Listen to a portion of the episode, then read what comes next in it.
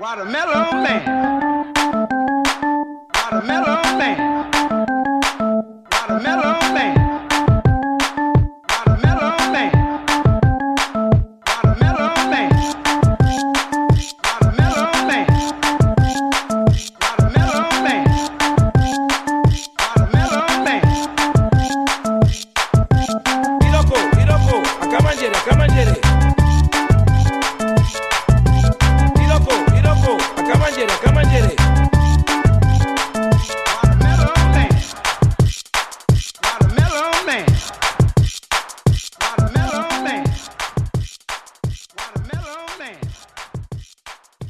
Soy Mayón y hoy 7 de julio de 2023 os traemos el capítulo 193 de los canales de Wintables.info.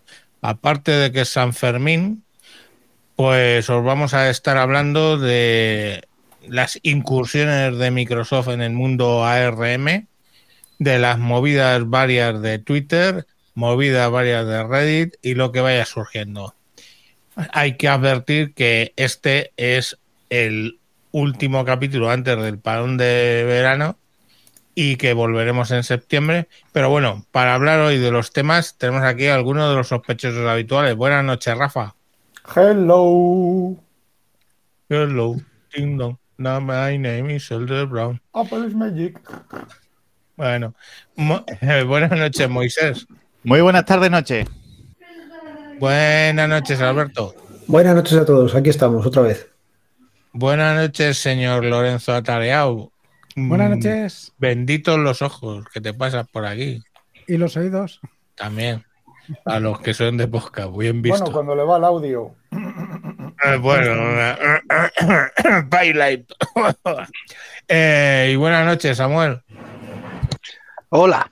Tarde, pero, pero justo a tiempo, justo sobre No, la has- campana. Has entrado justo a tiempo. Eh, el chat aquí hoy no ha entrado todavía ni el tato. Y dice los. Pero no Cristian. Lagos. ¿Y por qué no sale los mensajes? Cristian Lagos no, yo no. Ah, sí, es verdad, perdón. Sí, Pero es que no, sal- no sale aquí donde pone comments will display here. Es que han tocado mucho los cojones con el software este. Pero bueno, buenas noches, Cristian Lagos. Si no se ve, lo quito, pero vamos. Luego lo Se probaremos. ve, se ve. No, porque ha puesto Gaby Tesal ahora, pole, pero no sale en la pantalla aquí al lado nuestro. ¿Veis lo que os digo? Bueno, Yo lo, estoy- yo lo viendo, ¿eh? no, pero se refiere a la parte que ve eh, dentro del Aquí restring. estamos los seis y aquí esta zona que La pone derecha. nuevos comentarios aparecerá en el display aquí, no están saliendo. ¿Por qué? Pues no lo sé, porque algo han jodido estos cabrones. Pero Pues bueno, Es tu Mac, es tu Mac, es que está claro. Eh, pues ahora, toma por culo. Hoy sin esto. Los iré leyendo yo. Bueno, lo dicho, Gaby Tesal, buenas noches, no has hecho polo y ha sido Cristian Lagos. Eh, podcast. Los podcasts. A ver, ¿qué hemos grabado en esta semana? Pues hemos grabado mucho en estos 15 días, como siempre. Y ya sabéis que nos podéis seguir a la red de sospechosos habituales, pues lo tenéis en Apple Podcast, en Google Podcast, en Evox, en Amazon Music, en Spotify. Eh, podéis entrar en wintables.info y os van saliendo ahí uno por uno una entrada por cada por cada podcast y eh, si no pues por el en cualquier podcatcher el feedpress.me barra sospechosos habituales y ahí nos vais a nos vais a ver eh, ¿Qué hemos grabado? Pues mira, vamos a empezar de atrás para adelante. Mm, Treki 23 nos hablaba de la beta 3 del, del iOS 17, ¿no? Eh, Piñata Podcast y IA Rebutnal nos hablaba. Yo he hecho, he hecho apología de los de tu conversación con con eh, joder, con el de la piñata, Adriano. con ah, Adriano y del nuevo de Adriano, el nuevo podcast de Adriano. Y Ah. luego he hablado un poquitín de ChatBing, de las cosas que me ha hecho ChatBing, me ha hecho bien ChatBing en, en esta semana pasada. Ataneo nos habló de NeoWin versus PyCharm. ¿Cuál es la mejor opción para desarrollar en Python? ¿Cuál es la mejor? eh, ¿Algún spoiler? Visual Studio Code. No, Visual Studio una Code. Una, una polla. ¿Y cómo se programa Python con una polla? Bueno, eso te La lo podría gallina que tengo ahí, de- ahí en el gallinero y la pones a picar, PyCharm, aplicando la teoría del millón de monos. A ver, PyCharm deja- mucho mejor que Visual Studio Code, pero mucho, mucho mejor, ¿eh? PyCharm. Sí, sí, sí. sí. Yo sí que uso total, yo lo uso para Net, para NetStudio. Bueno, este Alberto grabó un charlando con alguien que fabrica sistemas de parking. Cuéntanos.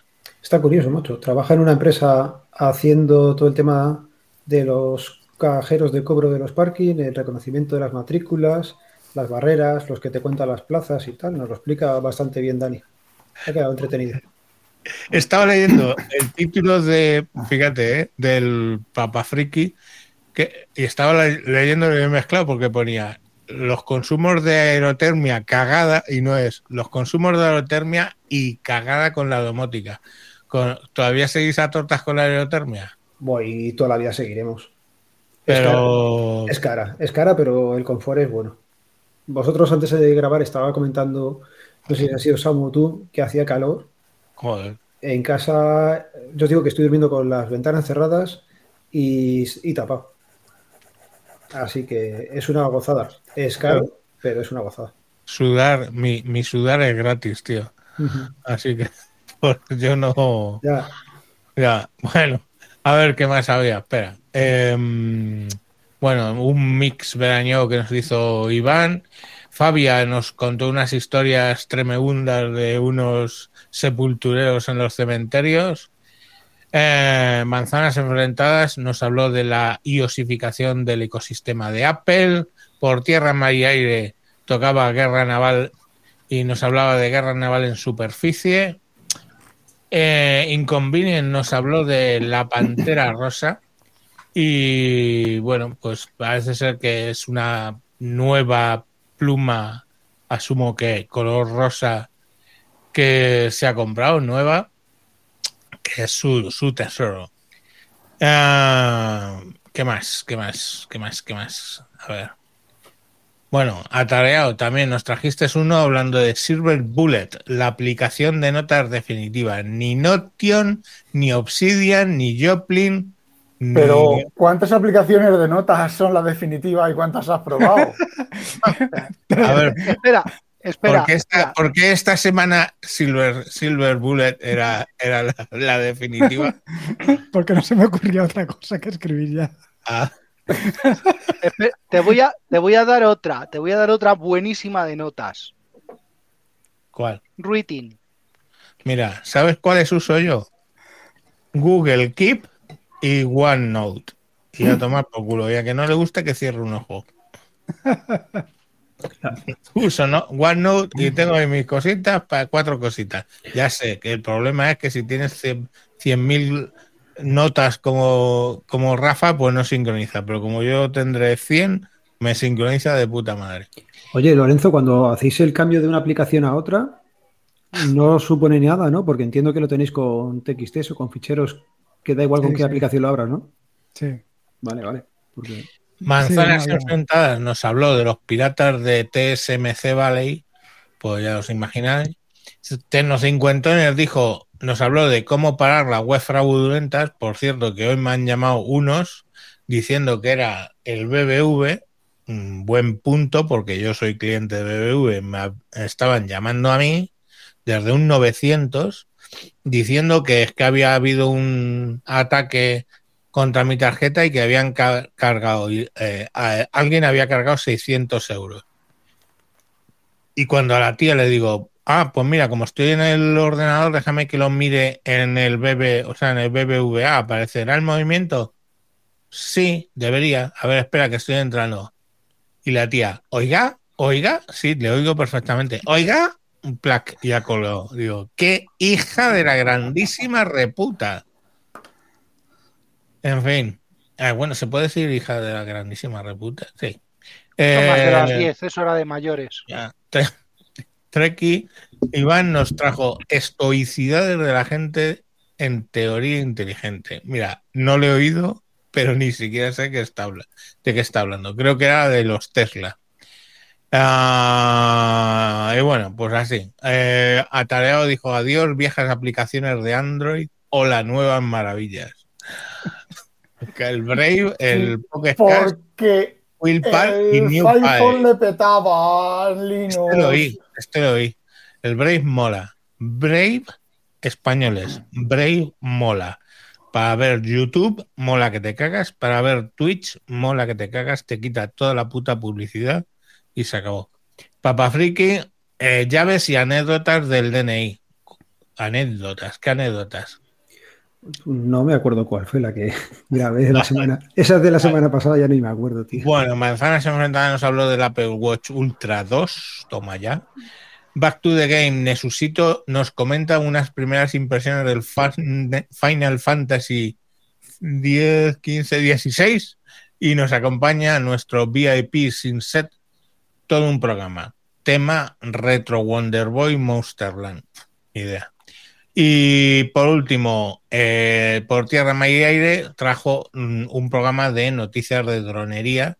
Pues estuvieron hablando pues, las habituales seis horas sobre drones y ese tipo de cosas. Os vuelvo y os repito que podéis buscarnos en Amazon, o sea, en Amazon Music, en Apple Music, Google Podcast, Spotify, Evox o en cualquier podcatcher que se os curse por ahí con el feed eh, feedpress.me barra sospechosos habituales. Y bueno, pues seguiremos sacando capítulos. Buenas noches, Fernando Ruiz desde Argentina, que me apareces aquí. Eh, hoy no tenemos puesto lo del chat overlay porque no aparecen los mensajes. Yo no sé qué coño. Voy a poner uno de probando. Probando. Seguro que usan Linux. ¡Oh, ya sale! Probando sale. Bueno, pues ahora si sale otro mensaje, lo mismo aparece bien.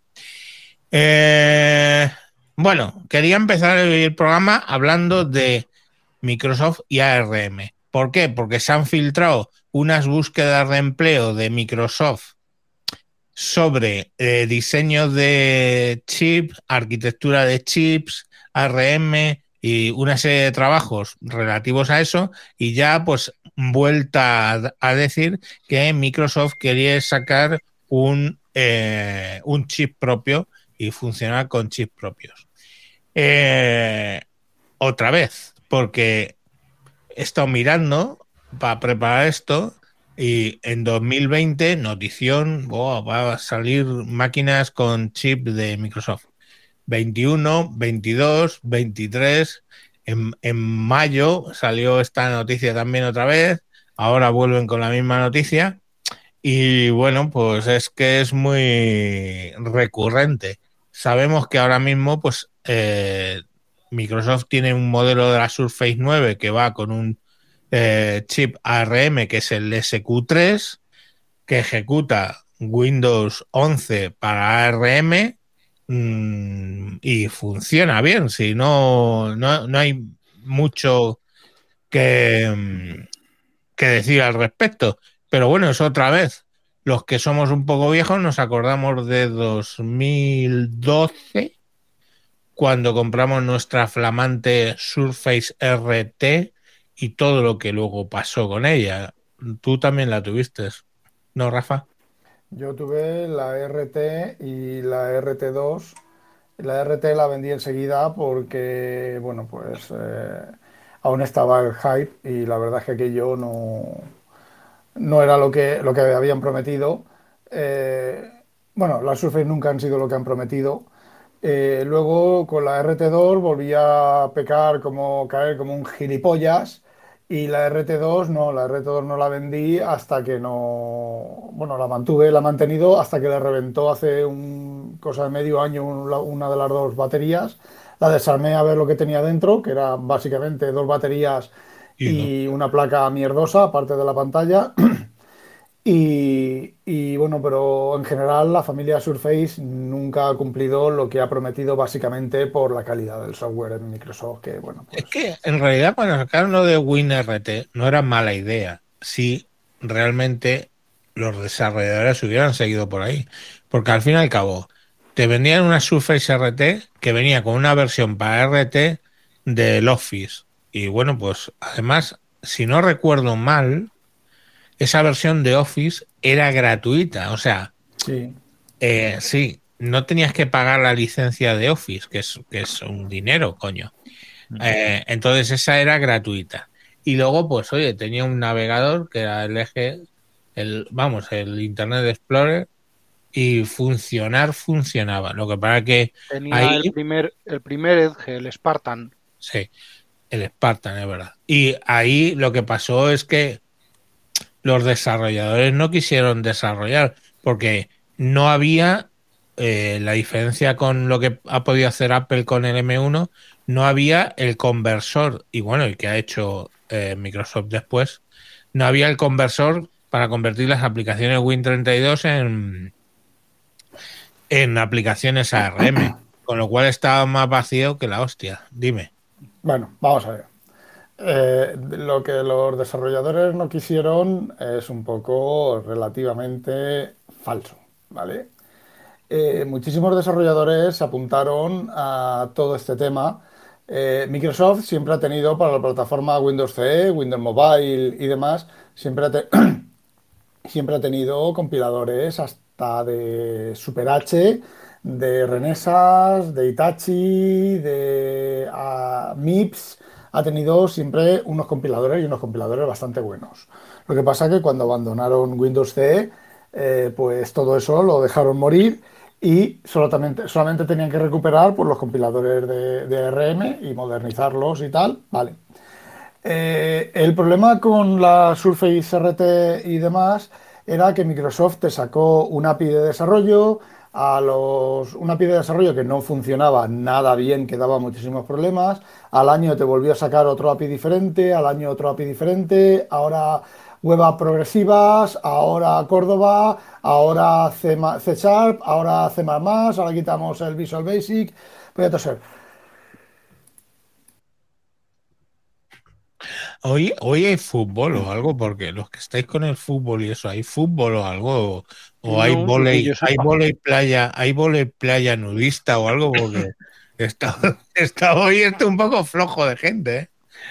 Y entonces lo que Microsoft dejó es de... eh, iba tan a salto de mata y tantos cambios que al final los desarrolladores eh, nos cansamos, ¿vale? Nos cansamos de... Yo me cansé con, me cansé con Windows Phone 8 8.1. Además, yo estaba en aquella época yo estaba trabajando en, en con Windows Phone, eh, 7 y salí de Julop con 8.1 cuando eh, o- 8.5 ya no me acuerdo cuando eh, cerraron la, la- parte de, de Windows Phone la empresa porque no resulta- resultaba rentable tener a un desarrollador para, para Windows Phone y yo recuerdo, a ver, aquello era, aquello era horroroso. Yo el, el, eh, no me acuerdo ahora, lo- los dos, yo te- tenía dos contactos directos en Microsoft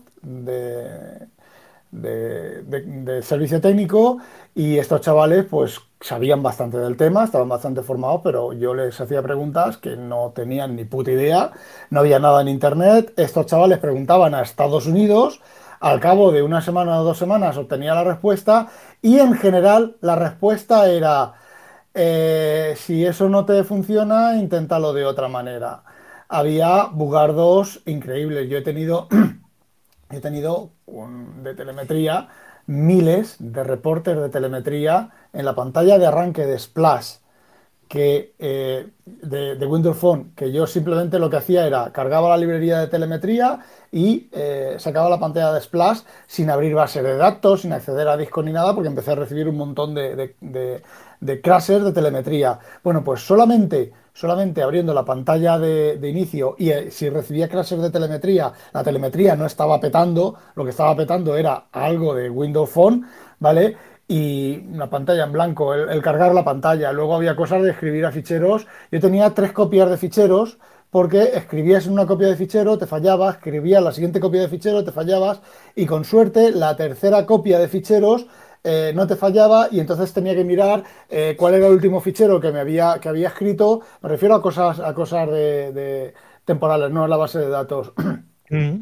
y ese tipo de cosas y unos bugardos había veces que reventaba, te, te reventaba y, y decías que ha reventado y te salía unas cosas de las tripas de Windows Phone que luego resulta que, que Windows Phone, conforme programaba los, las cosas de async y todo eso, generaba una máquina de estados interna y era la propia máquina de estados que reventaba. Y luego me acuerdo yo que yo me echaba unas risas, pero unas risas que al final, bueno, pues eh, estos correos también los enviaba, no, no, eh, los enviaba en plan profesional, ¿vale? Pero yo personalmente me echaba las risas y luego pues eh, escribía, donde escribiera todo este tipo de cosas. Yo me acuerdo que había un crash, se producía un crash en, en Windows Phone en una librería, en una función que tenía como mínimo 600.000 líneas de código. Era una función que tenía mínimo, una función de, de Windows Phone, 600.000 líneas de código. Eso es, bueno, mm, la- aquello del, del Log4Java, aquello del Log4Java es nada comparado con la basura, la porquería de código. Y eso nos los teníamos que comer los desarrolladores y al final lo- los desarrolladores no, no- nos cansábamos. Siempre hemos sabido que la primera versión, la segunda versión de las cosas de Microsoft han fallado mucho, la tercera, la cuarta, y ya viene, se, se estabiliza la cosa, y una vez que se ha estabilizado la cosa, normalmente te cambian de tecnología, pero tú puedes seguir con esa tecnología estable pues tres, cuatro años más hasta que la cosa nueva se vuelve a estabilizar, te la vuelven a cambiar, pero tú sigues usando la cosa antigua. Por ejemplo, XAML, XAML fallaba hasta la versión 3 fallaba como una escopeta de feria el, hacer los componentes del XML, a que eso fallaba como, como, como, bueno, hacía cosas rarísimas. Ahora, XML funciona bien, pero está depreciado, pero todo el mundo sigue usando XAML porque es lo que funciona, el Netcore, el NetNative, en todo eso, lo nuevo multiplataforma, todo eso es basura. Todo eso es basura. Entonces, los programadores, los desarrolladores nos hemos cansado y hemos dejado de darle soporte a la plataforma porque porque son unos chapuceros de mierda y ya. Vale. Eso, vamos, lo primero vamos a saludar a Antonio Julián Arrieta Cuartero. Madre mía, yo creo que tienes el récord de Nick en WinTablet. Hola a todo el mundo, pues hola a todo el mundo. Y bueno, pero ya está, eso fue la, la- época del, del WinRT. El WinRT se lo, se lo cargaron, ahí acabó el, el ARM temporalmente y luego volvieron con la colaboración con Qualcomm que le hicieron el SQ1, luego han hecho el SQ2 y el SQ3 y bueno, sacaron Windows 11 para ARM y import bueno, cuando lo sacaron eh, empezó solo compatible las, las aplicaciones Win32 de 32 bits. Luego, posteriormente, sacaron el conversor a Windows de, de las aplicaciones de Windows 64 y lo que yo he podido probar en el Mac, porque en el Mac tengo Windows ARM, Windows 11 ARM, pues en principio tú ejecutas las aplicaciones y mal no van, funcionar funcionan. Oye, Eh, ¿y dónde, dónde dejas a, a los que somos como yo, que cogimos en su día una Raspi 3 para instalarle Windows 10 Desktop y funcionaba Windows, Windows ARM, Windows 10 ARM Desktop. Funcionaba. Mm. ¿Vale? Exactamente igual que con la demo esa que, No, que Microsoft Samuel, hizo, perdóname que te quiso, hacernos querer que funcionaba. arrancaba. Una cosa es arranco y otra Una cosa cosa es es arranco y otra cosa es solo puedo ejecutar aplicaciones web, porque es lo único que hacía. Claro, a eso me refiero. Que luego posteriormente en, Win- en Windows Bueno, 11 pues entonces- los, los conversores Sí, y, y ya pero es que se- ahí ya tienes, ya tienes la esencia de un, de un Mac, mejor, de un iOS. No, mira, vamos a, va- vamos a comparar el Surface 9 SQ3 con Windows ARM 11 y un Mac. Eh, mira, mm, lo va a decir un amigo por mí. ¡Apple es mágico! Yo tengo el chisme este con el M1, el, más, el, el MacBook Pro, Ma- MacBook Air M1, que es la primera iteración. Y chico, mm, se caga en la Surface 9 con SQ3 en rendimiento, en compatibilidad, en absolutamente todos y cada uno de las cosas. Entonces, Totalmente. ¿por qué?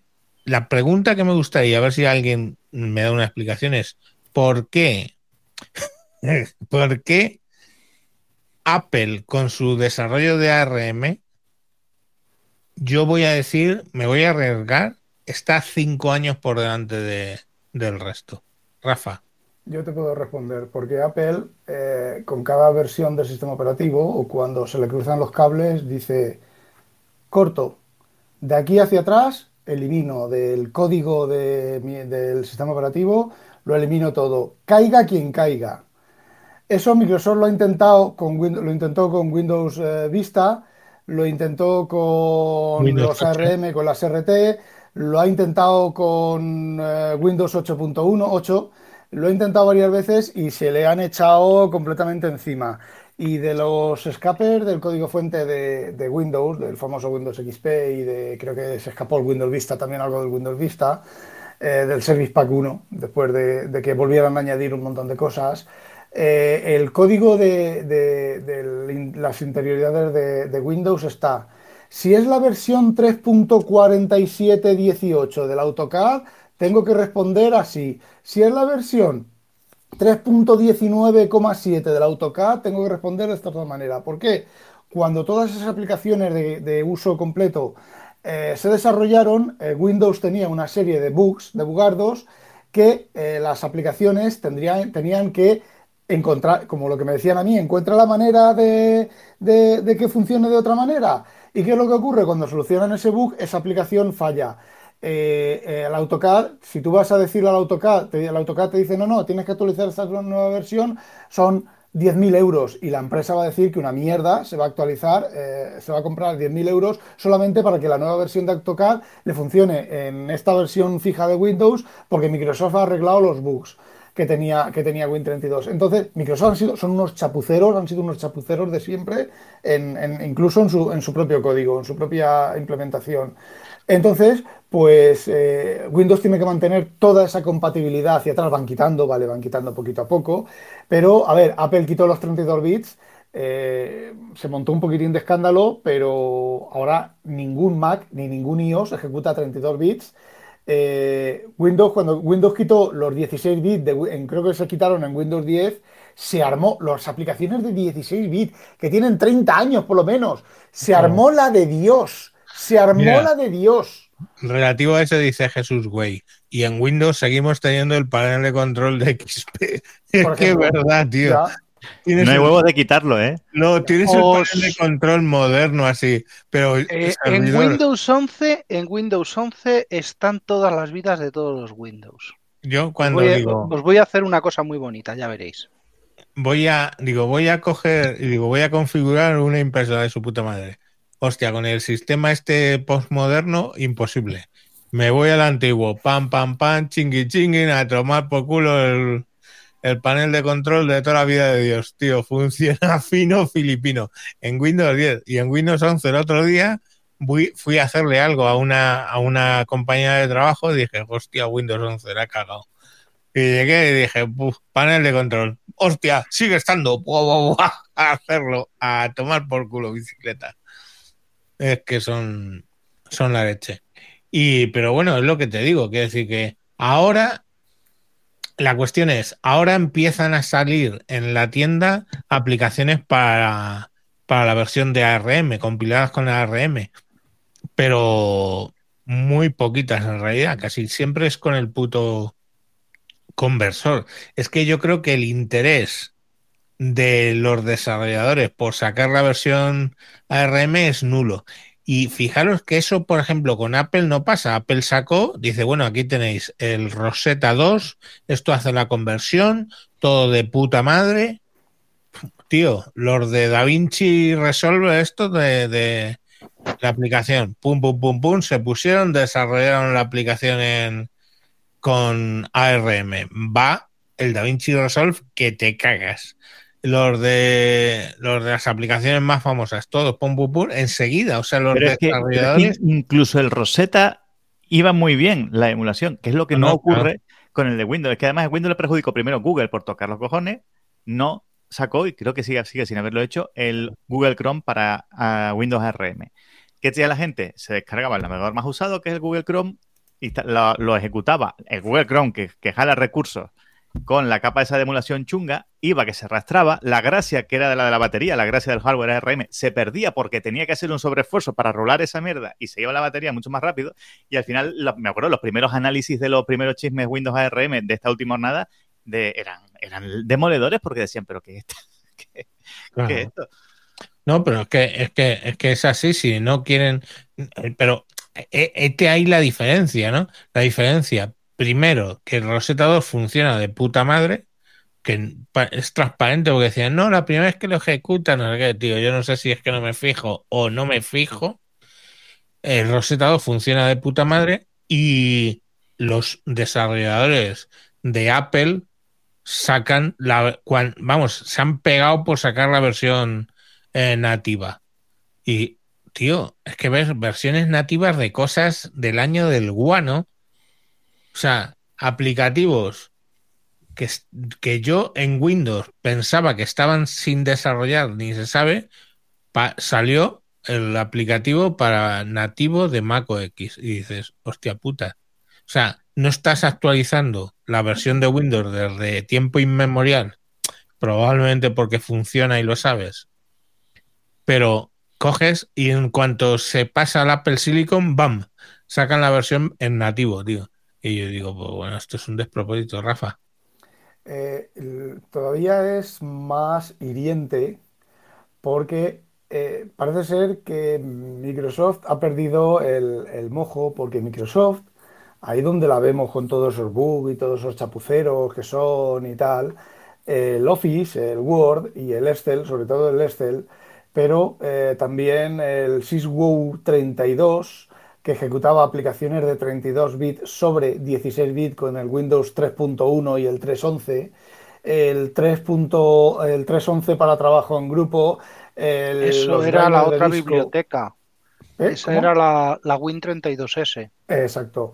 Eh, el, el- el- el driver de 32 bits en un Windows de 16 bits de una velocidad muy aceptable, las cachés de disco, todo eso, Microsoft era famosísima por eh, tener ingenieros dentro que hacían todas esas virguerías, pero un día Microsoft, se ve que esos ingenieros se jubilaron, el, este, el, el este, que no me acuerdo cómo se No, llama, ahí está, la exacto, la clave. encontraron Los que sabían programar en C, en el ensamblador y en su puta madre, se jubilaron y ahora haz un driver en Rust o en Python. Verás que bien.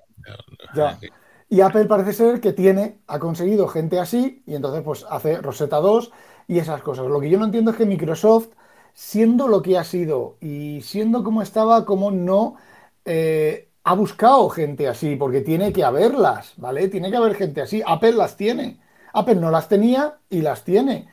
Eh, no sé, habría, tendrían que buscar a gente, porque por ejemplo contrataron cuando, cuando al Helbers, cuando desarrollaron el net, contrataron a Helbert, Hel- eh, no me acuerdo cómo se llama el, el nombre, y a, a- a este, ¿cómo se llama? Al de C++, al Strostrup, no, al otro, al eh, otro muy famoso de C++ y que desarrolló C++ CLI, eh, pero ahora parece ser que esa gente o no tienen la voluntad de encontrarla o el sátiro Natillas eh, no, no cree que eso no es que eso no es útil o lo que sea, pero es que últimamente llevan unos años con, con cosas punteras, cosas punteras no, cosas eh, útiles de verdad o cosas de, de bajo nivel que funcionen de verdad, que bueno, pues lo están adelantando por la derecha, Apple ah, por la derecha y no sé, otras empresas por la izquierda. No Mira, sé. Antonio Julián nos dice, no creo que los desarrolladores de Microsoft sean especialmente chapuceros. El problema es que vienen a contentar a todo el mundo y mantener todo retrocompatible. Sí, Sí. es un poco lo que estaba razonando Rafa. Sí, pero mantener retrocompatible, si Win32 no hubiera tenido la cantidad de bugardos que tiene con las llamadas de las APIs de función, que han ido cambiando, la, diga- digamos que han ido cambiando cómo responde una, una misma llamada de Win32 dependiendo de la versión de Windows. Eh, habría menos problemas para eliminar código obsoleto, código que mira si es la versión de AutoCAD tal, si es la versión de, de Office tal o si es la versión de, de lo que sea Pascual, que por ejemplo una de las cosas que Microsoft dijo en los juicios de, monopolio de cuando Windows 95 y Office que estaban eh, eh, completamente ligados era eso, que eh, para cada versión de Windows y cada parche de Windows había que reconstruir Office para que utilizara los cambios que habían implementado. Si no hubieran sido tan chapuceros en aquella época, posiblemente Windows eh, fuera, estuviera más limpio. Ojo, y Windows sigue teniendo cosas muy chulas, pero cada, por dentro, pero cada vez menos. Vamos Pero a aprovechar son- que está. Dime. Sí, Samo. pero que son cosas chulas desarrolladas por gente. eh, mira, te voy a poner un ejemplo, Rafa. A lo mejor este, te son, este nombre te suena. Aaron Giles o, Ga- o Gimes. No. ¿No te suena? No. Bueno, pues Aaron Gimes es el creador del primer hipervisor del mundo, ¿vale? Que se lo trajeron de Connectix a crear Hyper-V y a crear Windows on ARM. Pero eso, tío, estás hablándome hace 15 años, ¿eh? Ya, Ya. No. Pues este tío ha salido en Sí. 2021, precisamente por eh, supuestamente, supuestamente reemplazado por Qualcomm. No sé. Vamos Y a este se aprovechar. dedica que- ahora a, can- a cantar en la iglesia. Ya, bueno, tío, todos crecemos. Por cierto, este es el mismo, este es el creador de Mami, para Anda. los que les gustan los juegos. Mira, vamos a aprovechar que tenemos aquí a Lorenzo para que nos hable un poco de el ARM en Linux. Porque yo he probado Fedora ARM y funciona. Lo que pasa es que ahí. eh, ¿Tú qué opinas, Lorenzo? A ver, yo lo que he probado ha sido siempre con la Raspberry. Bueno, no, eh, sí que he tenido un, un servidor con ARM y además más o menos. Pero pff, no sé, no, no sé deciros, porque al final, ¿para qué? Por, lo- por los beneficios de ARM. Que, que decir dura más. A ver, Rafa. Puedo decir una cosa, el compilador GNU de ARM, igual que el compilador de GNU de Coldfire, de Motorola y de tal, son una puta mierda pinchada en un puto palo de mierda. Puede que Linux en ARM no funcione como debiera funcionar porque el compilador de GCC es una mierda. Ya, no, pero yo, yo lo que digo es que probándolo en una Raspberry poco puedes sacar. O sea, no te puedes montar un escritorio eh, y trabajar normalmente con una Raspberry. Es una puta mierda, hablando mal y pronto. Quiero No, decir pero- que no tienes, no tienes recursos. O sea, para hacer cuatro tonterías sí, pero en el momento que abres un Chrome o abres o- un navegador y empiezas a consumir, aquello se va a tomar por el saco. Pero yo, por ejemplo, he estado probando. ¿No tiene RAM? Un momento, he Por- estado probando Fedora 37 ARM Mm. y no he tenido, la verdad, no he tenido tantos problemas que con Windows. O sea, de hecho funciona bien, vamos. Lo que entiendo es que esto cómo funciona.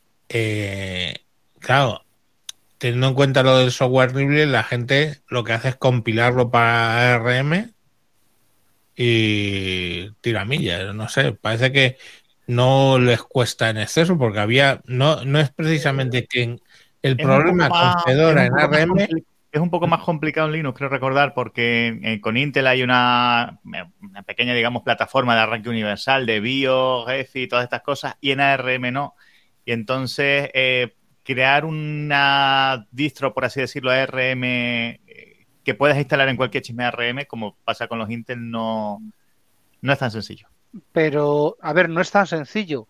EFI lleva ahí años. Eh, EFI va a buscar el, el driver del chipset y una vez que ha cargado en modo monitor el driver del chipset, va a buscar al dispositivo de arranque. Eso está determinado en una orden de arranque dentro, del dentro de la configuración y dice, vale, quiero que vayas a multimedia, car número no sé cuántos, ¿vale? Y si la encuentra, te va a cargar lo que hay ahí y ya va a pasar de modo monitor a modo supervisor. Y una vez que ha pasado a modo supervisor, pues te carga eh, el Pero- LiniTRD o el... Pero yo no estaba hablando del problema del arranque. No, no, claro, es que no es un, es que no es Estoy hablando del desarrollo. Eh, Rafa, bueno, una cosa, Rafa, esto que pregunta aquí Sí, Antonio Julián, dice, pues Rafa, ahora que has sacado el tema de los compiladores, ¿qué tal es Celang con II o LLV? LLVM. Pues Por las referencias que he oído, dicen que la combinación está súper bien. Yo no lo he usado. Creo que es el LVM, es que estoy un poco torpe, tío.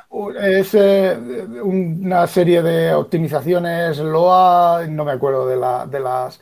Es combinar el CLang, que es un, un- una... A ver, un compilador es, eh, primero pasas a módulo objeto de C o de, eh, de lo, lenguaje que sea, módulo objeto, y luego el módulo, los módulos objetos los juntas y generas lo que es el ejecutable eh, final. Bueno, pues uno es CLang, que dicen que es muy buenísimo, eso, es CLang, y luego LLVM es lo que convierte a, eh, al ejecutable y la ventaja de, por ejemplo, del LLVM, hasta donde yo sé, ¿vale?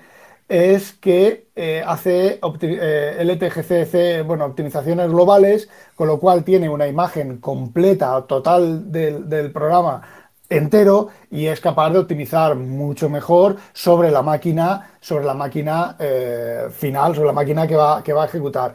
Y lo de en, en ARM, compilar un programa escrito para x86 en ARM, sobre todo el lenguaje de nivel medio como C y C++, bueno, eh, como C++ y de bajo nivel como C y bueno, ensamblador te olvidas, es que se han utilizado, llevamos 30 años, por decir alguna cosa, llevamos 30 años optimizando, eh, utilizando estructuras de datos y construcciones eh, sin- semánticas y sintácticas, más bien semánticas, que eh, favorecen la arquitectura eh, de Intel y luego eso traducido a RM significan que el ARM pues, se vuelve un poco loco. Por ejemplo, tú en Intel ejecutas la instrucción y después de ejecutar la instrucción haces el salto.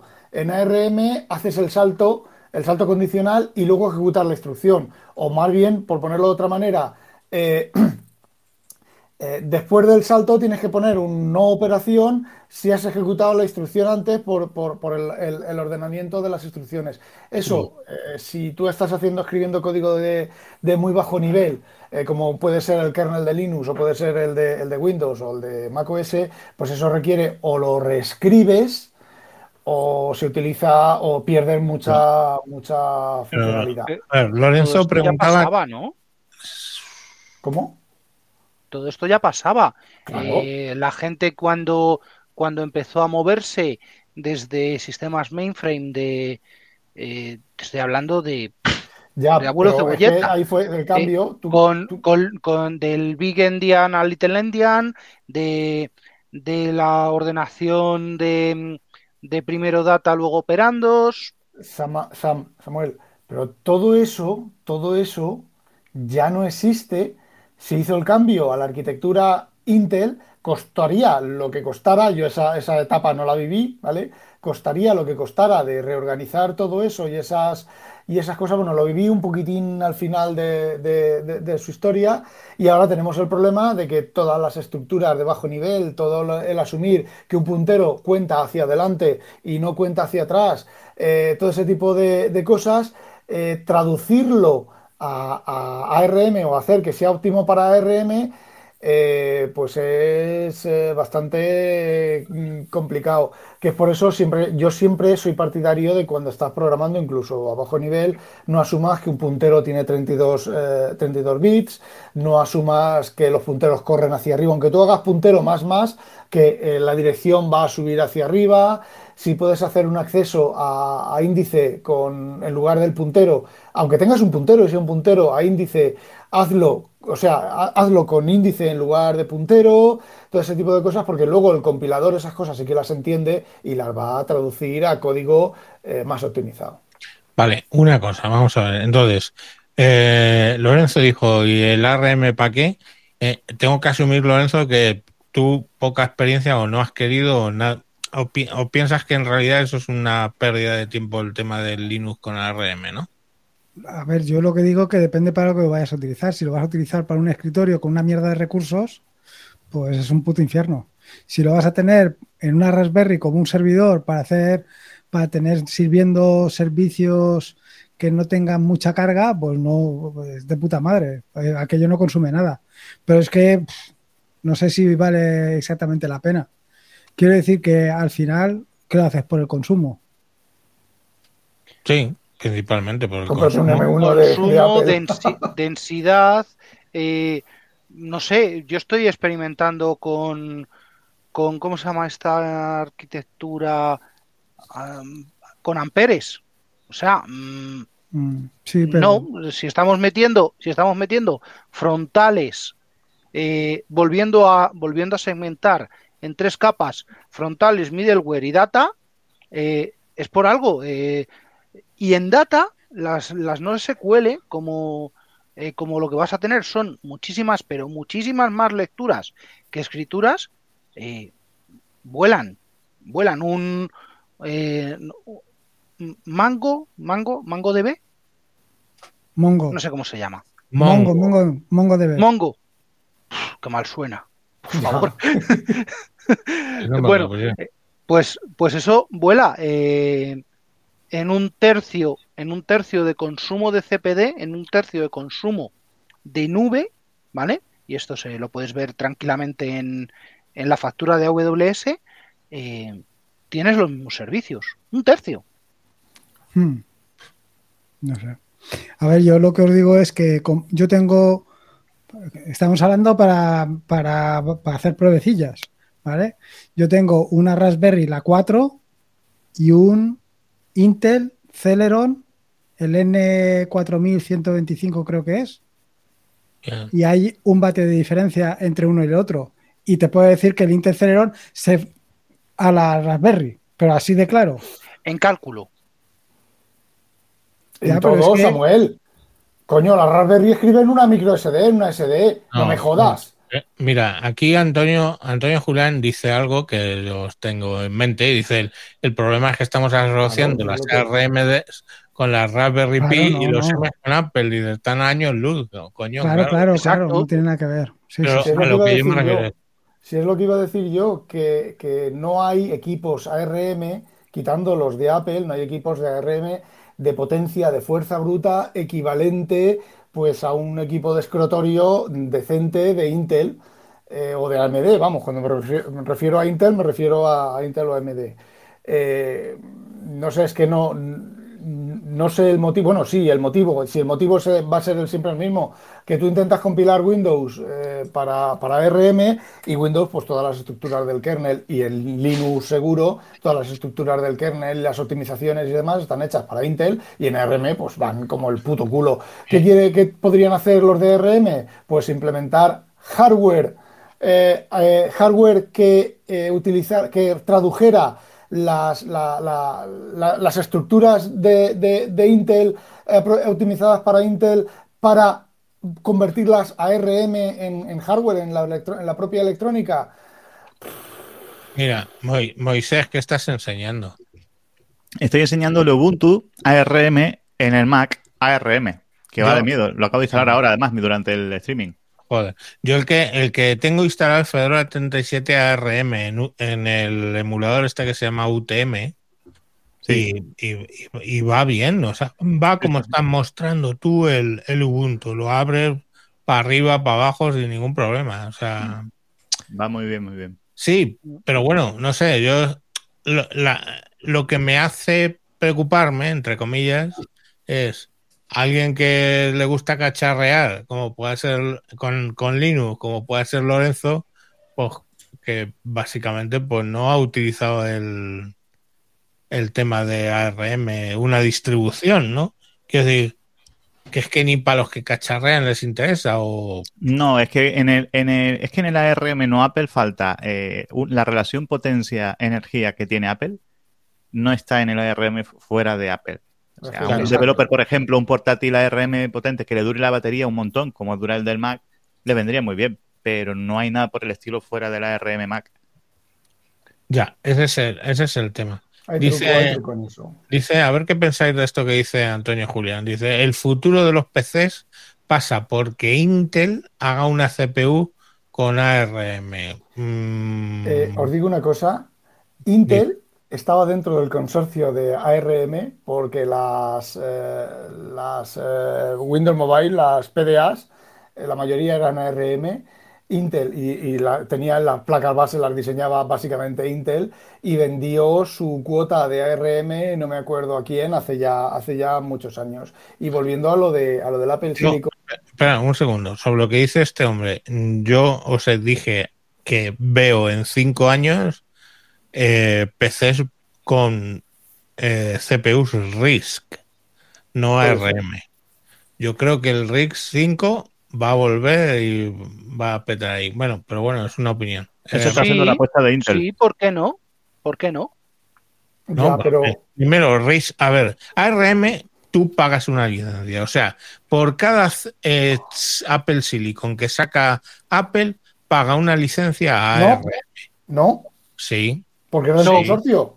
Es del consorcio, es No, propietario joder, de vale. Apple, No. Apple tuvo un accidente histórico, ¿verdad, Eh, Rafa? vale. Por el cual tuvo Sí. una, tuvo una, una- consiguió los derechos de fabricarse sin tener que pagar royalties, sus propios chips de Apple, y eso no lo consiguió nadie más, sino Apple. que, que se cambien el dinero de manos. Vale. Pero a lo que yo quiero decir es que, por ejemplo, la arquitectura RISC 5, esa es gratuita, es open, es, es abierta. Entonces, ahí cualquiera puede desarrollar una, una CPU basada en RISC 5 tranquilamente. Entonces, yo hecho, por eso tienes, digo tienes ya los rusos y los chinos, eh, que he traído de vez en cuando alguna, algún ejemplo. Y mira, una cosita, una cosita, tengo que hacer una, un reconocimiento de rata, ¿vale? No, Mm. no son amperes las que estoy manejando, son Neoverse, son Gravitón, instancias de Gravitón.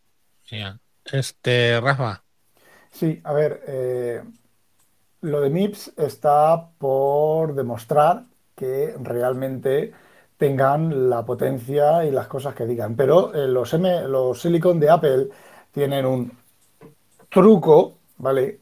Que es que no son solo procesadores, son eh, lo que, lo que se llaman, eh, no me acuerdo ahora el nombre, joder. System on a chip. ¿no? Eso, eh, que llevan un codec, un coder y un decoder de los formatos de vídeo, un decoder de tal, llevan la memoria unificada, llevan un montón de, trucos, entre comillas, que eh, da igual, yo casi os diría una cosa, da igual, si Intel se pone a hacer eso, yo hace muchos años que critiqué a Microsoft por decir, vale, el Net Framework, ¿Por qué no putos cojones hacéis putos micros que ejecuten el puto MSIL en el hardware y no haya que hacer el jitter, en, que hagan el, el pero lo hagan en el propio hardware? Pues si hubieran hecho eso, pues ahora a lo mejor dominaría el, el- el Intel con, no el Intel, sino las CPUs Intel ejecutando con, con su parte de, de, de- MSIL del código eh, ensamblador de, de- Microsoft eh, que estaba diseñado, que estaba diseñado, eh, específicamente está diseñado para ser ejecutado en hardware. Intel, Intel podría desarrollar tecnología, ¿vale? Que implementara, que incluyera esos códecs de codificación, de codificación y demás en hardware, y luego modificar el sistema operativo para que eh, utilizara ese, ese, ese silicio en lugar de utilizar las librerías y todas, la- todas las cosas, que es lo que hace Apple, y ahí habría un incremento eh, bastante importante. Porque os voy a decir una cosa, ¿vale? Un i9 a fuerza bruta de cálculo, de potencia de cálculo, de, yo qué sé, de cálculo matemático, de cálculo vectorial, pero no el vectorial de, de- de los vídeos ni nada, sino cálculo de matricial de verdad. Le das sopa con ondas a cualquier eh, M, de, a cualquier silicon de, eh, de Ya, Apple. corre- correcto, pero, pero, pero, si tú te vas a las mayorías de las casas, sí, a la mayoría de los trabajos, exacto. con un M1 va que chuta, con Sí, un por M1, favor. un M2, un M va que chuta porque no tiene esas necesidades. Claro. Y lo de la aceleración por hardware es fundamental. Eh, ya no solo comparando con un Mac, es que mi iPhone 11 exporta vídeo a 4K más rápido que muchos i7. Ya ves, Tú Porque fíjate, lleva el codec en el hardware. Ahí está. fíjate eso que acaba de decir. Buenas noches, Miguel CM, que acaba de entrar. Sin embargo, hacer OCR, wi- eh, los Intel le dan sopa con ondas a los M1 eh, para hacer OCR de... Sí, sí, sí, sí, sí, sí, sí. Para hacer OCR eh, de, en, en- en- en los silicon. De hecho, mi Pero, ¿qué, iMac, motivo, qué motivo hay para eso?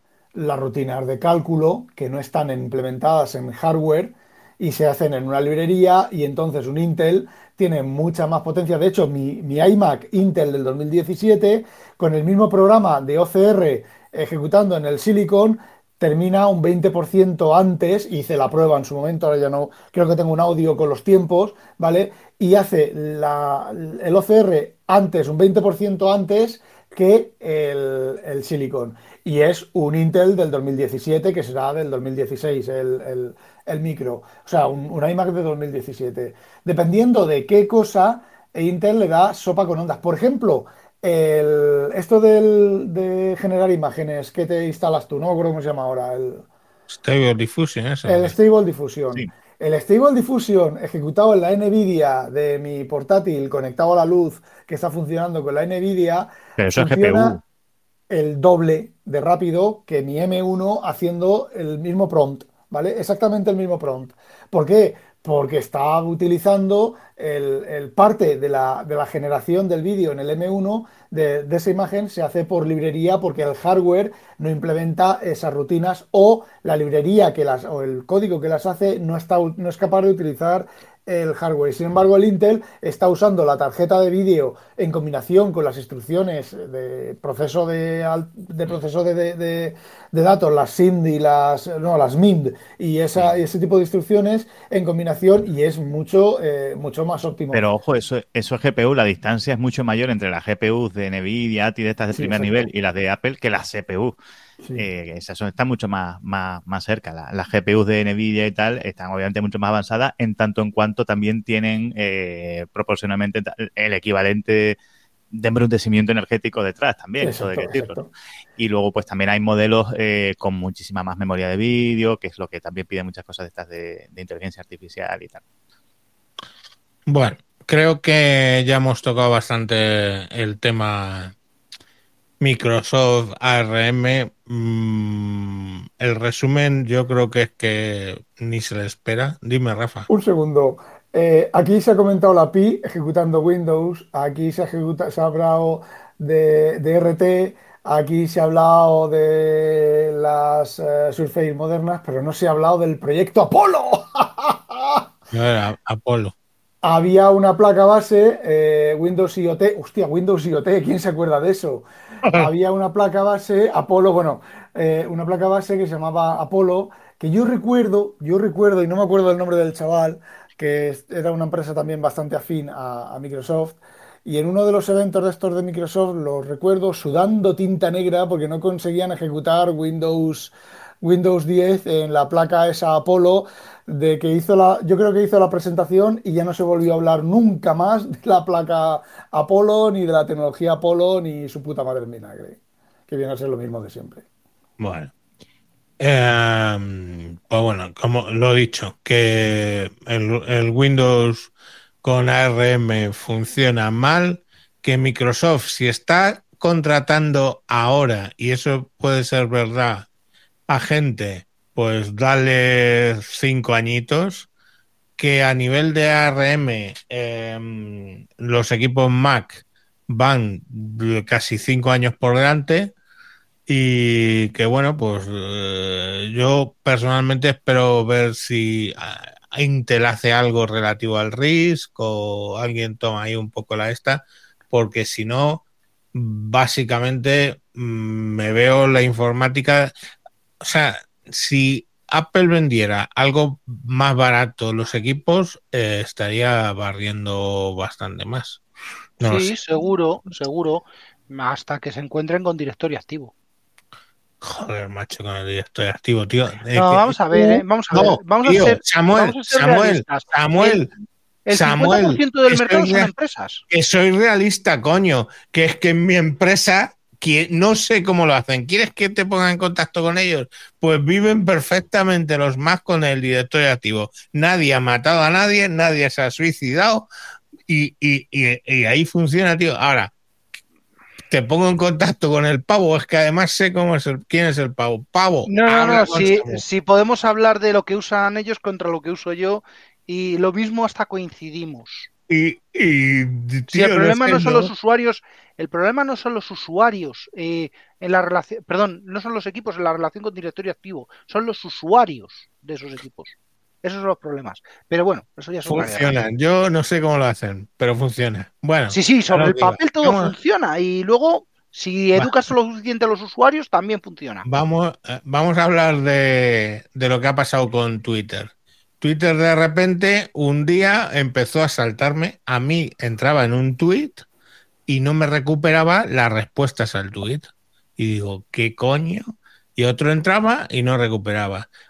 Otra gente empezó que entraba en un tweet y decía, ha alcanzado su umbral para no sé qué temporal de lectura, el, umbra- el número de, de tweets que puedes leer al día. Y se montó la de Dios es Cristo. Samu, ¿lo quieres contar tú? Que lo, que lo cuentas con más gracia. bueno, más gracia. Vamos a ver. eh, ¿Lo cuento desde, ese, desde esa perspectiva o desde la verdad? Desde la verdad que hay detrás. Desde la verdad, sabemos que algo que ver con que no pagaban, o yo qué sé, dale, dale.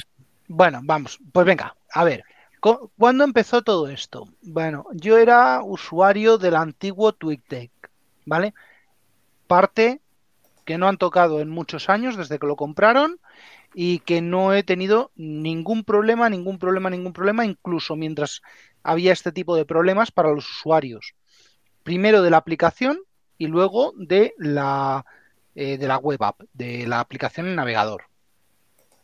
Entonces, el primero de los eh, de los tweets era Elon Musk diciendo he reducido a 4.000 para los eh, no o 6.000 espérate que lo busco lo busco y tiro a ciencia cierta. El caso es que esos márgenes los estuvo modificando eh, los ha llegado a modificar hasta cuatro veces. Creo que tengo tres, tres capturas en el en, en el chat. Mm, una con aquí lo tengo una con 300 al día para usuarios eh, nuevos no verificados 600 para usuarios anteriores a esta modificación modificados y un límite de 6.000 eh, diarios 6.000 post diarios ya veis que es que eso no sé Ya, no lo hace nada. la primera que salgas a tomar a tomar el fresco después del después del café, ¿vale? Entonces, tengo una captura de 300, 600, 6000, otra captura de 400, 800, 8000 y luego una de 500, 1000, 10000. ¿Vale? Joder. Eso eh, fue que estuvieron pasando, estuvo pasando ta ta ta ta ta ta y lo que se han cargado en paralelo ha sido TweetDeck, ¿vale? Que han sacado una versión nueva que sí va a estar afectada por estos límites, ¿vale? Y que es bastante farragosa, bastante, bastante chorra. Y eh, se han cargado el, el Anonymous Browsing. O sea, yo ahora cogía, antes cogía, decía, vale, eh, parece ser que aquí hay un tweet de una respuesta de alguien que me ha bloqueado. Abrir enlace en navegación privada sin cuenta. Vale. Pues resulta que ya, si no tienes cuenta, no puedes ver absolutamente nada, absolutamente nada del contenido de, de Twitter. Con lo cual, probablemente se salga de indexación, Pero- se salga de todo. Ellos dijeron que esto era un tema temporal y yo en algún sitio leí que era un tema por el volumen de algo de Azure, ¿puede ser? Eh, vale, no. Eh, según las, capturas que pasé, ¿vale? Luego hay una que lo explica bastante mejor, pero no sé dónde la he puesto. Dice que la plataforma ha llegado a un punto en el que el, el ripeo, el scrapping y demás historias eh, son insoportables y que ha puesto esos límites, primero, para proteger a los usuarios y segundo, porque el día 30 de junio caducaba el contrato con un servicio de Google Cloud que es el que proporcionaba esa caché web. Vale, una caché web, para que os hagáis una idea, eh, a lo mejor Rafa y, Lorenzo sabéis de qué hablo. Eh, sería eh, la de Google, no sé cómo se llama, la de Microsoft, tanto me da igual, me da igual. Las libres son o bien Magento, que se pone delante de las tiendas web para cuando tienen mucho tráfico, esto es de, creo que es de Amazon, o Redis, que es eh, software libre total. Vale, ¿qué es? Esto es una caché estática de contenidos. Va sirviendo, pues rollo, pues como una CDN, como, como una Kamai, como un... Sí, correcto. No lo sé, no lo sé. Va sirviendo contenido y todas esas peticiones no llegan a los frontales de aplicación. No estoy hablando de que de parar a- en el middleware, en el motor o en la base de datos. No, estoy hablando de parar en red toda la masa de usuarios, que las eh, peticiones vayan filtradas, filtradas desde la caché hasta los frontales, los frontales hablan con el middleware, el middleware con la base de datos. ¿Vale? Entonces, ese tráfico, si desaparece la caché, lo tendrían que asumir los frontales y volveríamos a tener ballenitas azules borrachas en la pantalla. No sé si os acordáis esa época, que era maravillosa. ¿Vale? Entonces, estos servicios, el, contrato ven- el contrato venció el día 31, eh, perdón, el día 30 y desde entonces tenemos pues esa limitación que a día de hoy eh, me parece que el límite siguen siendo 1500 y... No, 10.000, 1.500. Joder. Y, per- y- y entonces aquí llegó para salvarnos a todos Mastodon y pese a todo, Mastodon no lo usa nadie, excepto Alberto. Alberto, ¿qué tal con Mastodon? La verdad es que muy bien, tío. Mm, Es una comunidad que está empezando, pero la verdad es que el tema de interacciones, mucho más que por, Hostia, que por Porque creo que somos mayoría en este quórum, ¿eh? Los que hemos levantado la mano. Pues yo, no. Yo paso. Yo, Rafa, yo Rafa, tengo, espera, Samu. A ver, dime. Yo, yo, yo tengo Mastodon. pero no, es no, que no es- me lo creo. No, no, no, vamos a ver, es que es que ahí impera, es la República Independiente del, De del software libre y del no me lleves la contraria. Mastodon no es de- sustituto de Twitter ni lo necesita. Por eso sigue ahí. Eh, porque quiero decir, si fuera un intento de ser Twitter ya habría cerrado, porque no lo es. No tiene más crítica a usuarios y si fuera un negocio habría cerrado. Pero Mastodon está ahí desde 2016 y seguirá después de Twitter. sí, Es como el Google Plus, que tuvo su pequeña comunidad de nicho, por ejemplo, entre la peña del software libre y todas estas cosas. Y. Decidme, decidme que cuando estáis cagando, en vez de estar mirando Twitter, estáis viendo Mastodon. Y Yo miro me- los dos. dos, tres, cuatro ibas a tomar por el puto culo. Mentís No sé, como yo desde bellacos. que he descubierto, desde que he como descubierto. YouTube, desde que he descubierto YouTube, veo YouTube. No, es- no, Rafa, no, Javi, no te creas, Ah, ¿eh? perdón, Alberto. No, digo que, que no te creas, al final, si tú entras a una red social, y sí, está bien que tengas medios generalistas donde había muchas cuentas que nos ofrecían información, pero si lo que quieres es hablar con gente, en Mastodon, muchísima gente para hablar. Es cierto que si te das cuenta, o yo por lo menos al final te vas haciendo tú tu propio timeline, aquí no hay un, un algoritmo que te vaya recomendando gente, va a ser con la que vayas hablando tú o con los hashtags que vayas siguiendo, Mm. pero yo no sé por qué acaba con mucha gente que tiene iPhone, Apple y, y cosas así, pero luego también bastante con cosas de Home Assistant y un poco también la gente que estaba por Twitter que lo está probando, pues al final también ha venido por aquí y, Es que y más eso, o menos es- la misma gente. Sí, Mastodon es un tema más de conversación, de comunidad, de temas de interés y todas estas cosas. Y lo que yo comenté hace tiempo es lo que era Twitter antes de que, de que por puro tamaño se convirtiera en el nuevo reclamo que tiene desde 2016 por ahí, que era entérate de lo que pasa en el mundo.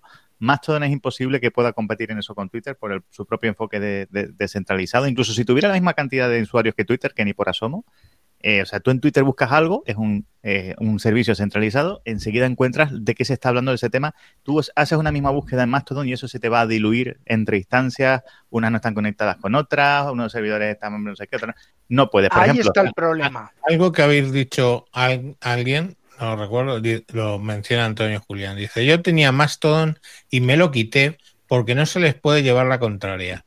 La gota que colmó, perdón, Hay de todo. el vaso es cuando uno de los usuarios deseó la muerte de gente que tenía más dinero y éxito que él. Eh, tú estabas diciendo algo de eso, ¿no, Samuel? Que, que no les puede llevar la contraria. Eh, ¿En qué sentido? No. Que No no, se, no, se, no se puede discutir porque eh, todo depende de cómo te lleves con el administrador de la, is- de la instancia. Claro, porque eh, en Mastodon hay instancias. Y tú estás en una Mastodon es caciquismo, es caciquismo, puro y duro. ¿Vale? O te te vas vas a una instancia pequeñas, grande, sí. Eso o te te iba a vas a una instancia grande de verdad y están petadas y, y no hay no hay tanta conversación, es más escaparate, escaparate, escaparate, es más Instagram. Eh, la línea federada es, eh, eh, pues mira, yo estoy en, creo que estoy en social. Yo estoy en Mastodon punto social. La línea federada corta mm, porno, no me parece mal, pero corta temas de, de hacking serio, eh, corta temas de, eh, de política no acordes con el, el dictamen del pensamiento único, corta, corta muchas cosas. Y eso sí, ahí en, como no hay censura, como no hay censura, también eh, hay muchísima, eh, muchísima propaganda política que no es cierta. Que no es cierta. Y yo no tengo un botón de, oye, que esto me parece que no.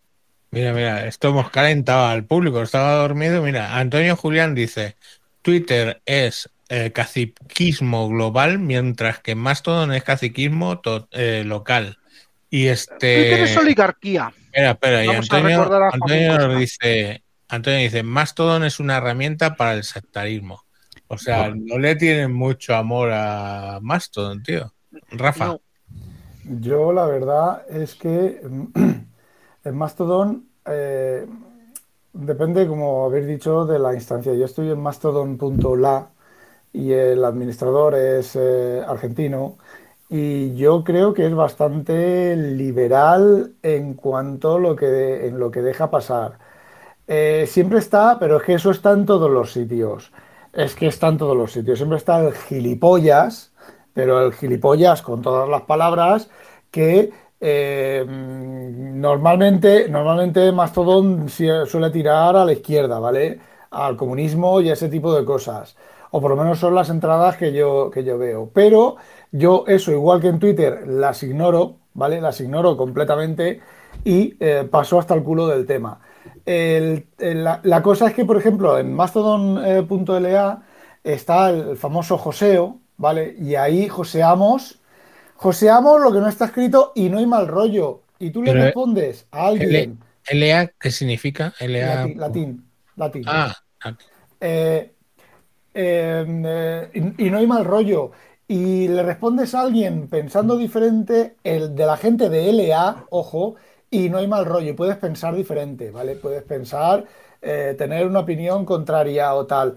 Eh, yo sé que los he oído al, al administrador, son dos, un, un chico y una chica, eh, los he oído comentar y hacer público que están hasta los huevos de Paquita la no sé qué y que la van a filtrar, la van a quitar, que van a, han filtrado no sé cuántos servidores pronazis, eh, no sé qué, no sé cuántos. A ver, yo la actividad que tengo en Mastodon eh, también es completamente apolítica. De hecho, tengo dos cuentas ahí.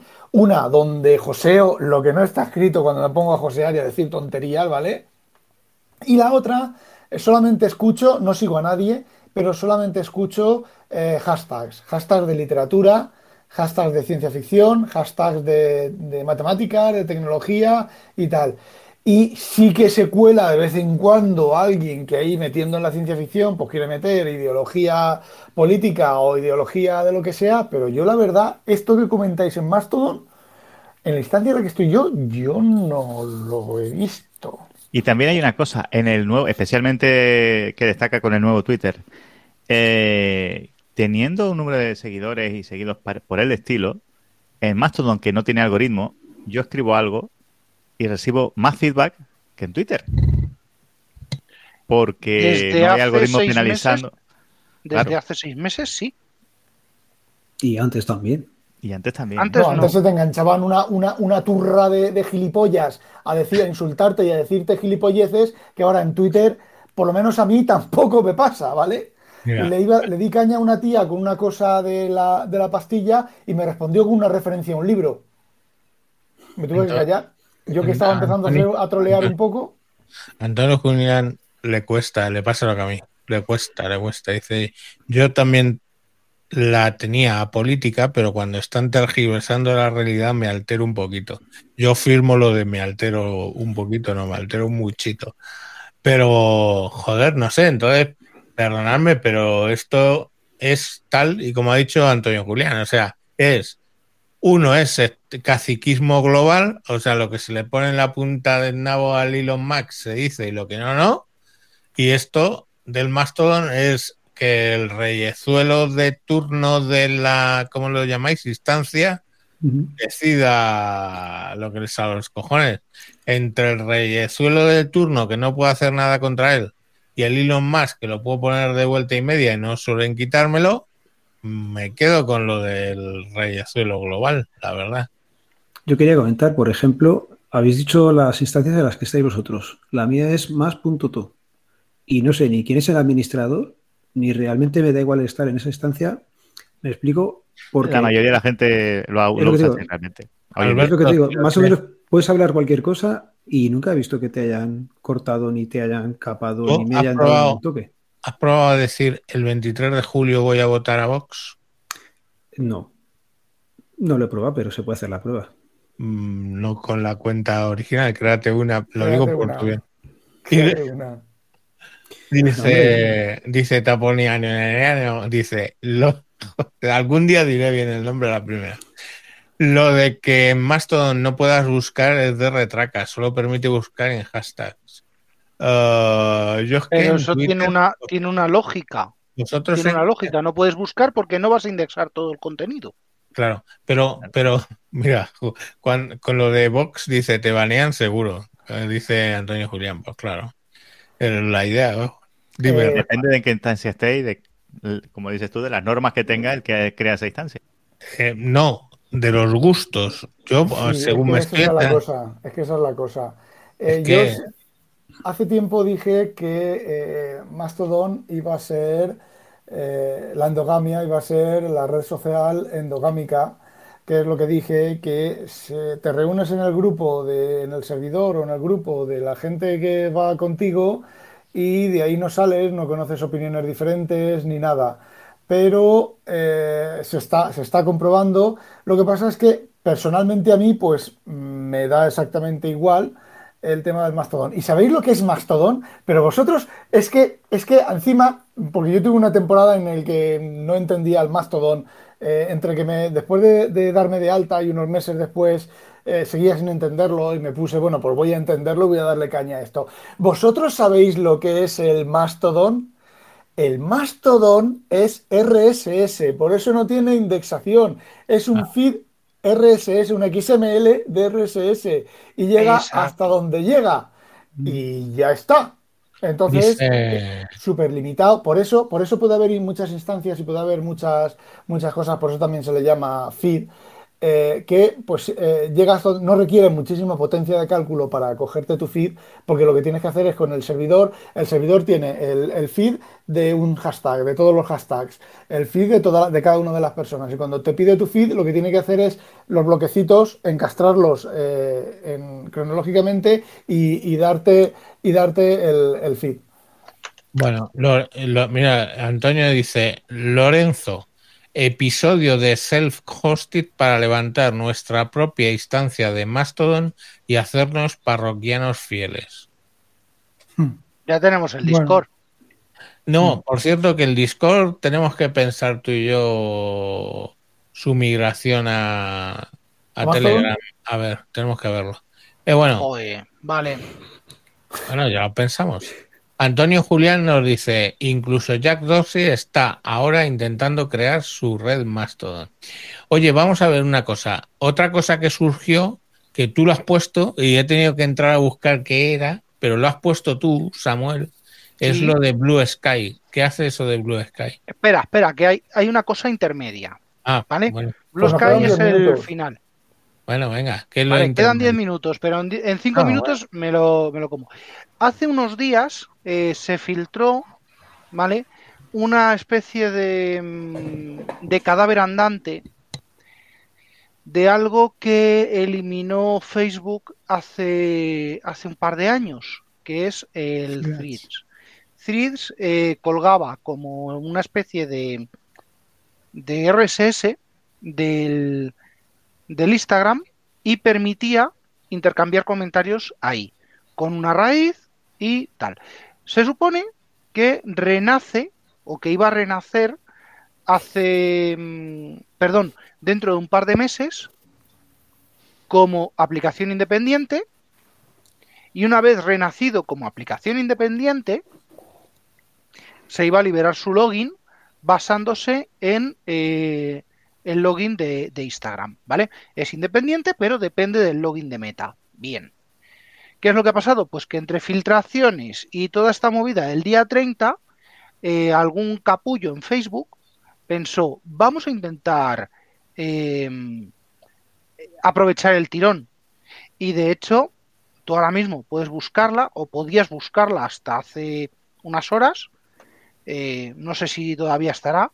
Podéis buscar threads y es un instalable. Lo que pasa es que te va a decir que no es compatible con ninguno de tus dispositivos.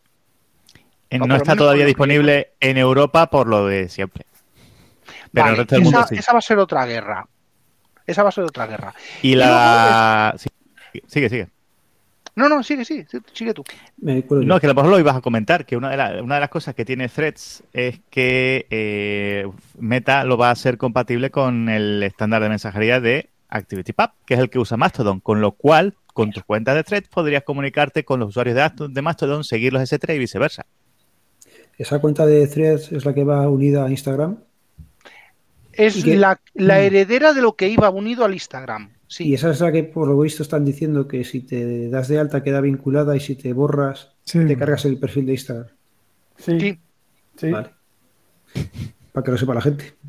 Bueno, y sí, sí, entonces, sí, sí. Va, va- va a tener ese, ese problemita. Y que cuando la vas a instalar y te muestra el instala- la, la tienda de aplicaciones de Apple, ¿no? Los permisos que te pide la aplicación es donde Eso la leche, sí. empiezas a ver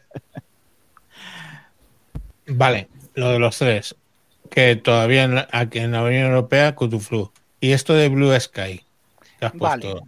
Vale. Blue Sky, no sé a quién se le ha ocurrido, pero a mí me trae recuerdos eh, a la época de la primera generación de Google Plus. ¿Vale? Es por invitación. Y se supone que es un clon exacto del funcionamiento de Twitter. Se supone. ¿Vale? Esa es toda la información que tengo porque llevo eh, dos días rascando eh, a ¿por ver qué quién me da una invitación. ¿Por qué lo pones en el- entonces, ¿para qué lo pones en el guion? Pues para yo- pedir, para pedir por aquí, si algún conocido tiene invitaciones, que nos las pase, que tenemos que analizarlo. Se supone que es un clon de la red de Twitter y ya está. Es Mira. toda la información que tengo. No me habéis convencido, lo voy a decir bien claro. No me habéis convencido a mí, Tejedor 1967, ni habéis convencido al mancuentro para que nos demos de alta en más. Tienes que hacer una cosa. Porque es que yo tengo poca paciencia. Y puedo sufrir un baneo y todo este rollo, pero cuando el que me banea tiene nombres y apellidos, puede tener un problema de verticalidad conmigo. Así que creo que paso. Javi, tienes que hablar con tu amigo Mancuentro, que se cree una cuenta y el primer y único mensaje sea el que has dicho antes.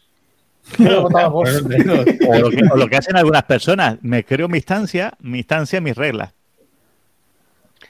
ah, Eh, yeah, pero Mi instancia, mis reglas y eso, Hay y servicios eso- que, que por cinco pavos al mes o algo así te, te- te- te instalan todo así en plan de, de un clic, eh, mi servidor remoto y tal con tu instancia de Mastodon y, y hay gente que lo hace así. Eso seguro que corre bueno, por en un una Raspberry. Por un poquito más. Por un, por un poquito más, donde Eduardo. Bueno, niños, vamos a ir cortando. Como siempre, ya sabéis que tenemos el podcast para que lo podáis ver esto en podcast en Amazon Music, en Spotify, en Apple Podcast, en Google Podcast, en Evox y en todas estas cosas. Un me encuentro hablando de Mastodon. Me dice Antonio Julián, pues no lo sé porque es que no lo voy a probar. O sea, directamente. y, Cobarde, gallina, mm, coco, coco, coco. y co- mira, voy, o sea, me creo una puta cuenta Sí. para decir el día 23 de julio voy a votar a Vox para incinerarte. ¿En qué puta instancia? En social. En social y en LA. Lo voy a poner en las dos. Venga. En LA puede que te dejen. Que no te la Inmolación. Y población. Inmolación. Ah, bueno, joder, a ver. Eh, luego el capítulo el día siguiente va a ser mandé un único mensaje a Mastodon y me banearon. No, no, déjalo en- y no sabéis lo que pasó. Peor. Decime una cosa, ¿qué es peor? Si digo, el 23 de julio voy a votar a Vox o solo hay dos géneros, masculino y femenino. ¿Cuál creéis?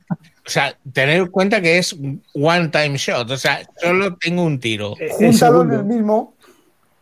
Ah, hostia, verdad. El 23 de julio voy a votar a Vox porque creo que solo hay dos géneros, Exacto. masculino y femenino. Pum, lo reviento, tío. Lo reviento. Os paso, os paso, os paso códigos por Discord. Gracias. ah, ah, Sky. Gracias. Gracias, Ragenau. Bueno, que lo dicho, que ahí os quedáis todos. Eh, os- Voy a hacer la prueba, coño. Sa- Sayonara. Y no como kamikaze. Y ya está. Bueno, lo dicho, nos vamos, os lo he dicho al principio, nos vamos de vacaciones. No, como nos vamos de vacaciones, nos vamos de vacaciones, nos vamos de vacaciones en autocaravana. Ti, tiri, tiri, como la Peppa Pig. Así que Ah, vale, ahora, ahora lo recuerdo. en septiembre, tú has visto Peppa Pig yo también. En, en septiembre volveremos y joder, Fernando Ruiz, más todo en el de los comunistas. No, es de la amar. República Independiente. Me van a amar. Bueno, tío, pues lo dicho, un saludo, muchas gracias a todos los que habéis estado en este capítulo, que luego se ha arreglado la audiencia porque parecía que había volei playa femenino en nudes o algo por el estilo, porque no entrabais ni Dios. Pero bueno, lo dicho, un saludo a todos, que paséis un buen verano, que no me sudéis mucho y que, bueno, pues eh, volveremos en septiembre, ¿vale? Venga, adiós. Adiós. Adiós. Hasta luego. Watermelon Man. Watermelon Man. Watermelon Man.